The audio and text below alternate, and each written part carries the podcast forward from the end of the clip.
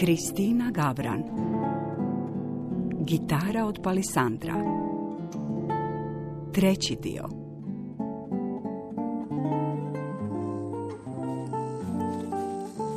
Aša se iz djevojčice prometnu u ženu.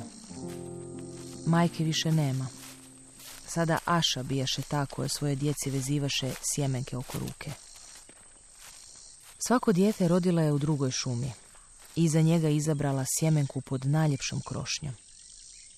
Neprestano strahovaše da će neko od djece izgubiti svoju sjemenku. Upozoravaše ih, savjetovaše, vikaše i opominjaše. Ona se s jednakim veseljem i neopterećenošću penjahu po drveću. Putovahu od šume do šume, od grada do grada, slijedeći rijeke i prateći obalu mora. Vikahu zemljani. Djeca se skrivahu pod njezinu suknju i sve ranije prestajahu plakati.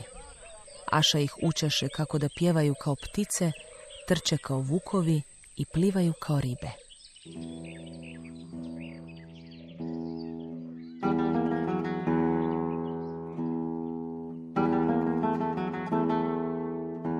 Za ružu nije bilo drugog izbora. Mogli su svi skupa umrijeti u kući ili je ona mogla nešto pokušati promijeniti, pa makar stradala u mračnoj šumi. Sa zida je uzela reljenu sjekiru i dugački konop, te krenula prema granici što je dijelila selo od šume. Stavljala je nogu pred nogu i lagano koračala. Napokon se dokopa drugog kraja. Okrene se još jednom prema kući, Ugleda dim što je izlazio iz dimnjaka i odlazio prema selu. Učinio je se da će njezinu tajnu prišapnuti kroz prozore ostalim seljanima. Pomisli kako bi se voljela vratiti u toplu kuću i dugo u noć sjediti kraj vatre. No odgorne je sve strahove od sebe i desnom nogom sigurno stupi s mosta u šumu. Duboko udahne. Mirisalo je svježe, opuštajuće gotovo kao dobrodošlica. Brzim korakom zaputila se dublje u šumu. Ruža nije htjela tek bilo koje drvo. Trebalo joj je drvo dovoljno veliko i lijepo da od trgovca dobije puno novca, da imaju dovoljno za zimu. Ruža se uvjeravala u svoju sretnu ruku. Hodala je od stabla do stabla, pipala koru. Neka su bila posve glatka na dodir, dok su druga bila naborana i ispucala kao suha zemlja. Mir je počivao na granama drveća. Kao uspavane vjeverice njihale su se grane pune iglica. Čitava je šuma spavala i ruža se osjećala kao lopov koji ometa njezin mir. Ipak stopalima je čvrsto udarala po vlažnoj zemlji kao da hoće reći Hej, ovdje sam! Pomozite mi! Hej! Odjednom je izišla na čistinu na livadu posutu zaspalim cvijećem. Tranati tepih milovao je njezine gležnjeve i olakšavao joj korak. Na sred livade nalazilo se visoko stablo. Na grančicama drveta stajali su posve otvoreni mirisni pupoljci. Prosoli su se po drvetu kao čipka izrađena od tankih niti.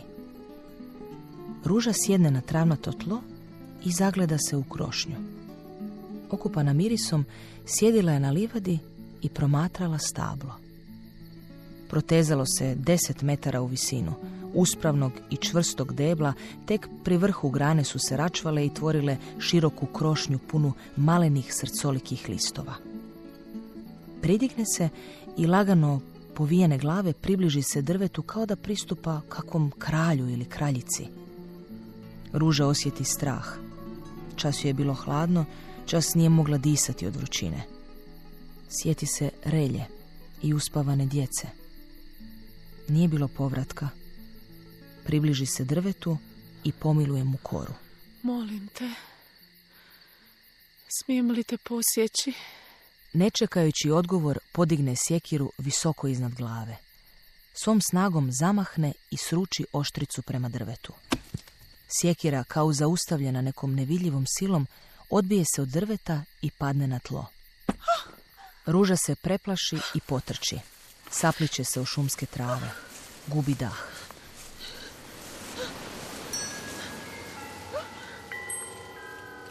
Ne boj se. Priči.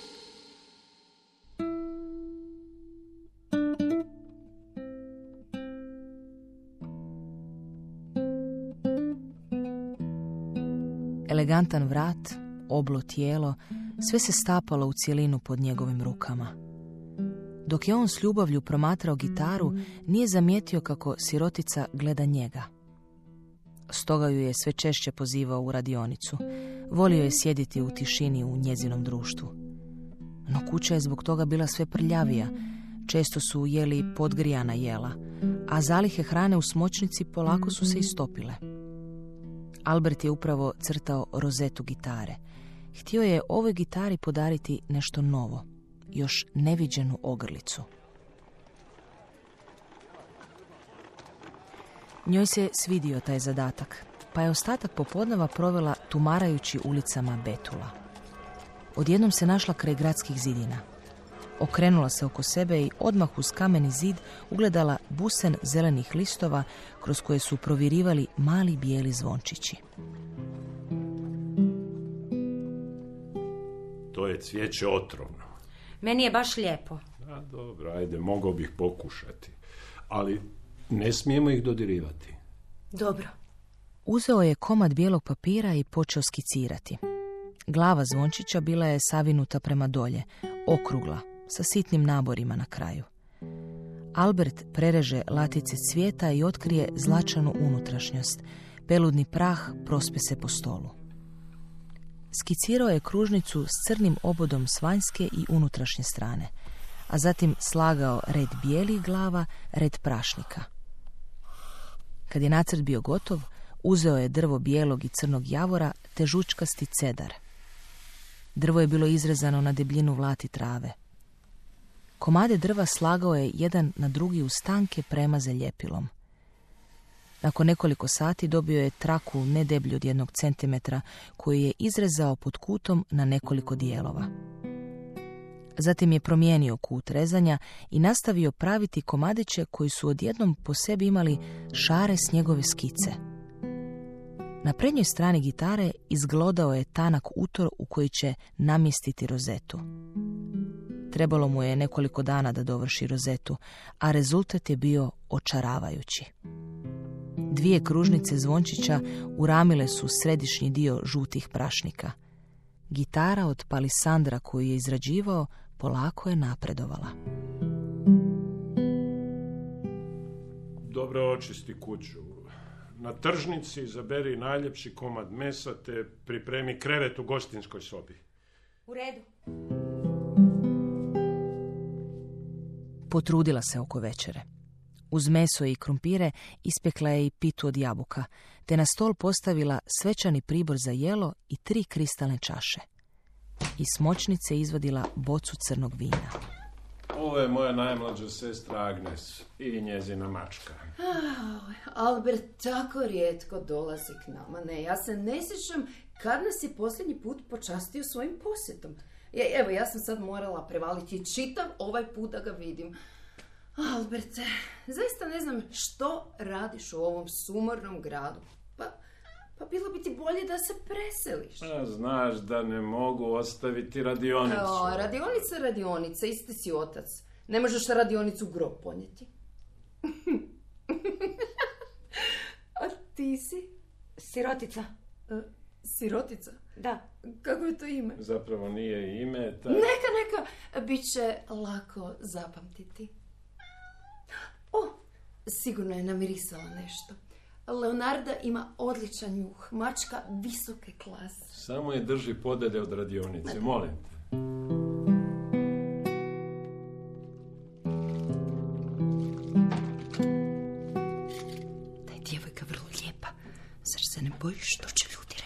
Ti ljudi ne ulaze u moju kuću. Nije primjereno, ipak si ti udovac. Nikoga ne treba biti briga što ja radim. Ovo je moja kuća.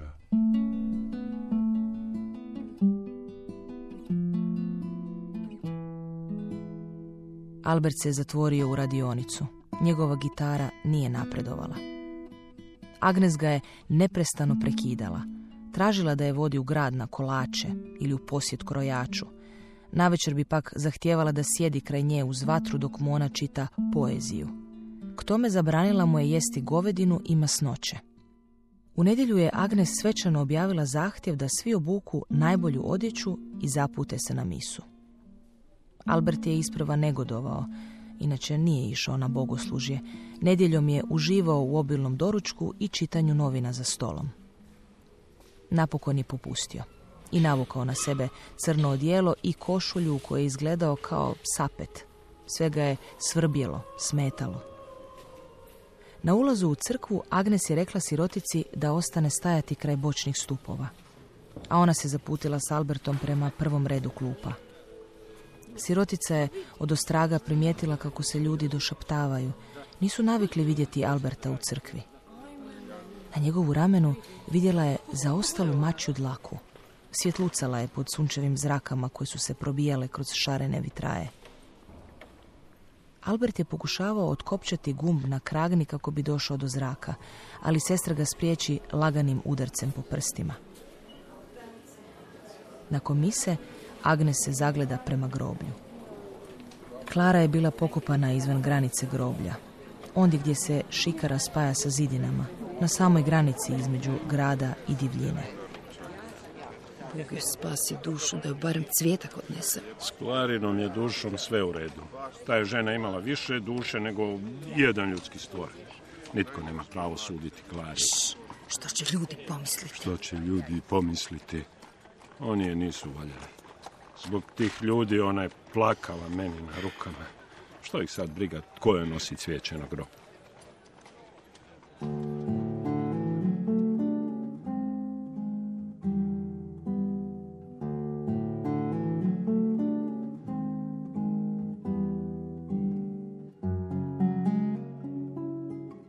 Gabriela je otišla. Gitara mu je sad bila tješiteljica. Mjesto utjehe i jadikovke koju nije mogao nikome ispričati. Kroz tonove je iznosio svu svoju čežnju za Gabrielom. Dok je prstima dodirivao pragove gitare, klizeći po vratu sve bliže rupi rezonantne kutije i stvarajući visoke tonove, zamišljao je njezino tijelo i glas koji doziva njegovo ime. Onoga dana kad je dovršio drugi stavak, pojavila se na vratima. Ne rekavši ni riječi, kao odbjegla mačka koja je dosadila skitnja po ulicama, vratila se u njegovo krilo. Želio ju je za sebe još više nego prije. Odlučio je u sebi da je pod svaku cijenu mora imati u potpunosti. Prosti. Prosti. Požurivala ga je da dovrši skladbu. Nije htjela izlaziti na koncerte i predstave. Molila ga je da sklada čak i kad mu se nije dalo sjediti u studiju. Njezino je tijelo sada bilo daleko od one visoke i mršave žene koja je utjelovljena u svenovim skulpturama.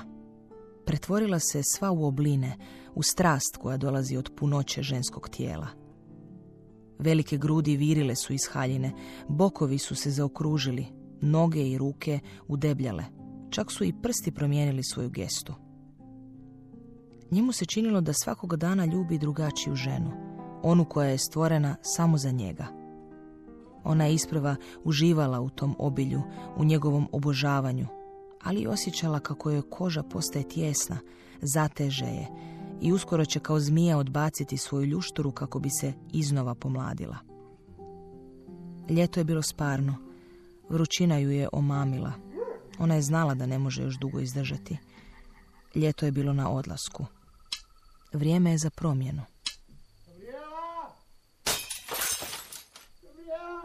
Gabriela ni jednom rečenicom nije pokazala sućut prema njemu. Franko je promatrao tog nekada nadmenog kipara kako plače i baca kamenje. U je doziva i moli da mu se vrati. Inače bi osjetio ljubomoru i ljutnju. Možda bi ga otjerao ispod svoga prozora, ali nešto u njemu izazvalo je prepoznavanje i tugu. Kao da je vidio sebe u zrcalu, u nekakvoj maglovitoj budućnosti. Od te se noći u njega uselio strah da će izgubiti Gabrielu. Idućeg dana počeo je raditi i na trećem stavku svoje skladbe. Njegove šare i črčkarije bile su teško čitljive.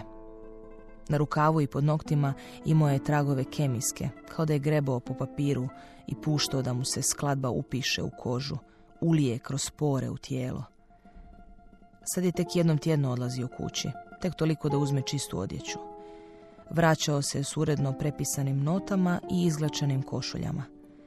Kod kuće je sve dolazilo u red. Gabriela ga je još uvijek redovito čekala u studiju, ali primijetio je njezinu uznemirenost. Njezina ga je nervoza plašila, sve manje odgovarala na njegove poljubce i neprestano ga tjerala da sklada. A kako ćeš nazvati skladbu? Gabrijelina Bradavić. Gabrijelino koljeno. Mm, Gabrijelina ušna školjka. ma ne. Nazovi je sjećanje na ljeto.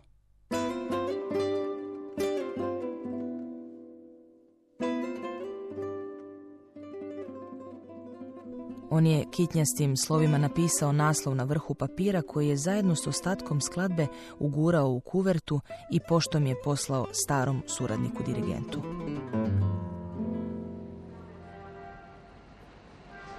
Trebalo je otići prije pada. Kad je napokon dogovorio datum koncerta, Gabriela se iskrala iz njegovog studija i na željezničkoj stanici kupila kartu u jednom smjeru. Kovčege nije posjedovala, nije smatrala pristojnim nagovješćivati odlazak. Rastanci su bili nepodnošljivo slinavi, a ona je voljela elegantno uskočiti u kupe vlaka i nestati u daljini prije nego što priča postane preteška. Nije odlazila daleko, tek dovoljno da zamete trag. Nikada nije osjećala krivnju što odlazi, da nije ništa od tih muškaraca uzela.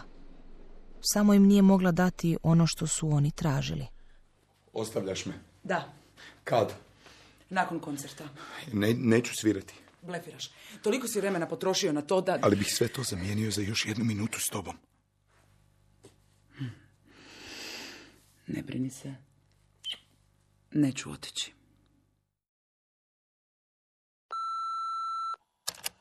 Dobro, možemo se dogovoriti financijski, ali nažalost tu prestaje moj angažman. Oči su mi se napunile suzama.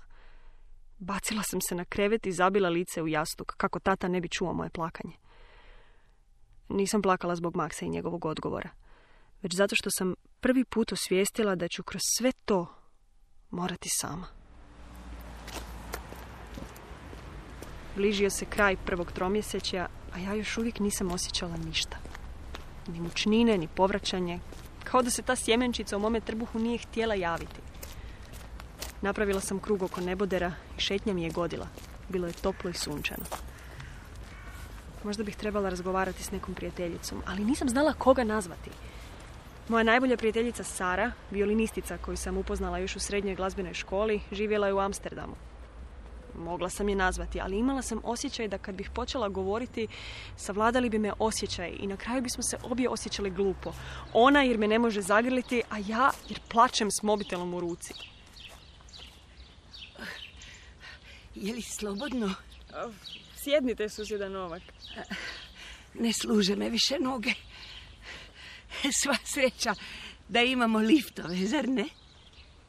Novakica je imala skoro 90 godina i teško se kretala. Sviđala mi se jer mi se nikada nije obraćala s dušo, šećeru, djevojčice, malena kao ostale susjede, već me pitala prava, ozbiljna pitanja. Gdje se na gitari nalaze oči? Smije li čovjek svirati ako u sebi osjeća ljutnju? Kad mi je mama umrla, nije došla na pogreb. Tata joj je to zamjerio. No Novakica nikada nije marila za društvena pravila. Nosila je ekstravagantnu odjeću, na zapešćima nizala zveckave narukvice, a iz stana nije izlazila bez crvenog ruža na usnama. Iako je na licu imala bore, kosa joj je bila garavo crna, tek s pokojom sjedom. Nije imala djece koja bi je posjećivala, nikada se nije udavala i nitko nije znao odakle je došla. S godinama se njezin hod usporio, leđa iskrivila, ali još uvijek je ljeti nosila šeširiće, a zimi žarko crveni kaput kojim je tjerala hladnoću od sebe. Našminkala je usne. Pomalo uzaludna radnja. I onako je bila pred ulazom i vraćala se kući.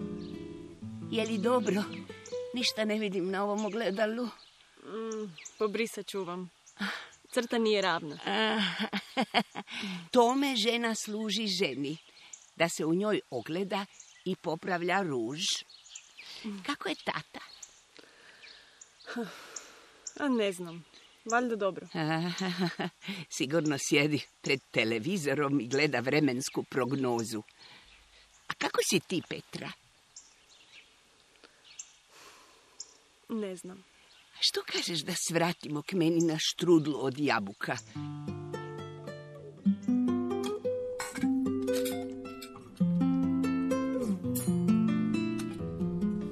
Ja i onako ne mogu pojesti više od tri komada. Nažalost ili na sreću, štrudla se ne može peći za jednu osobu, mora biti čitav protvan. Eto, kao da sam znala da ćeš doći. Hm? Trudna sam. U, pa to je lijepo. Da, zapravo je.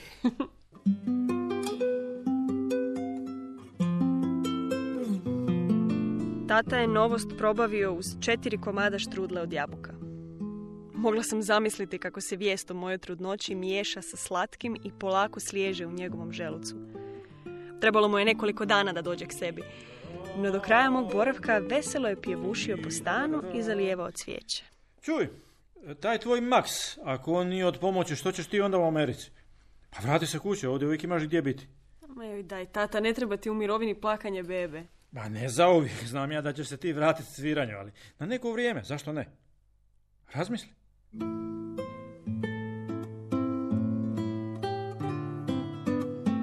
Dva su tjedna proletjela i već je bilo vrijeme za povratak. Noćni let preko oceana provela sam zapisujući što sve trebam obaviti kad se vratim. U svakodnevne obaveze odjednom su se na listi našli posjeti ginekologu, vađenje krvi, antenatalni satovi. Najteže mi je bilo obaviti razgovor s Johnom. On se brinuo za organizaciju nastupa, autorske ugovore, masterklasove, prijavljivao me na gitaristička natjecanja, pregovarao o snimanju CD-ova, organizirao letove i hotele, pa čak i donosio juhu kad sam bila bolesna. Imao je mnoštvo pitanja na koje ja nisam znala odgovor. Do kojeg mjeseca namjeravam svirati? Do kojeg držati satove studentima? Hoću li roditi ovdje ili kod kuće? Kad se mislim vratiti na pozornicu? U panici sam razmišljala kako ništa ne znam o trudnoći i o porodu.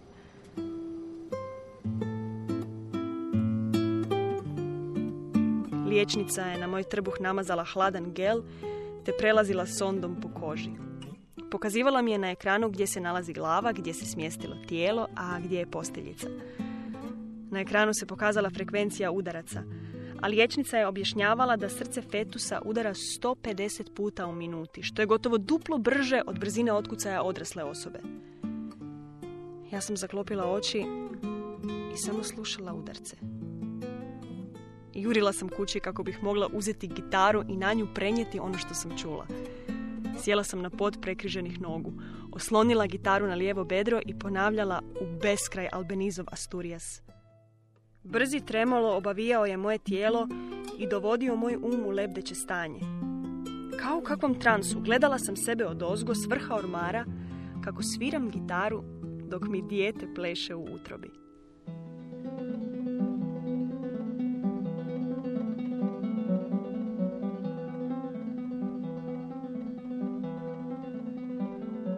U današnjoj emisiji slušali ste treći dio romana Gitara od Palisandra Kristine Gavran. Redateljica Silva Čapin. Za radio adaptirala Ivana Gudelj. Igrali su Dijana Vidušin, Darija Lorenci, Dejan Krivačić, Mija Krajcar, Slavko Juraga, Iva Mihalić, Helena Buljan, Frano Mašković, Banda Vinter, Ivan Jončić, Natalija Đorđević, Asja Jovanović, Biserka Ipša, Igor Kovač i Jerko Mačić. Tonmajstorica Lana Deban, glazbeni urednik Maro Market, urednica Nives Madunić-Barišić, Hrvatska radiotelevizija, dramski program Hrvatskog radija 2019. godine.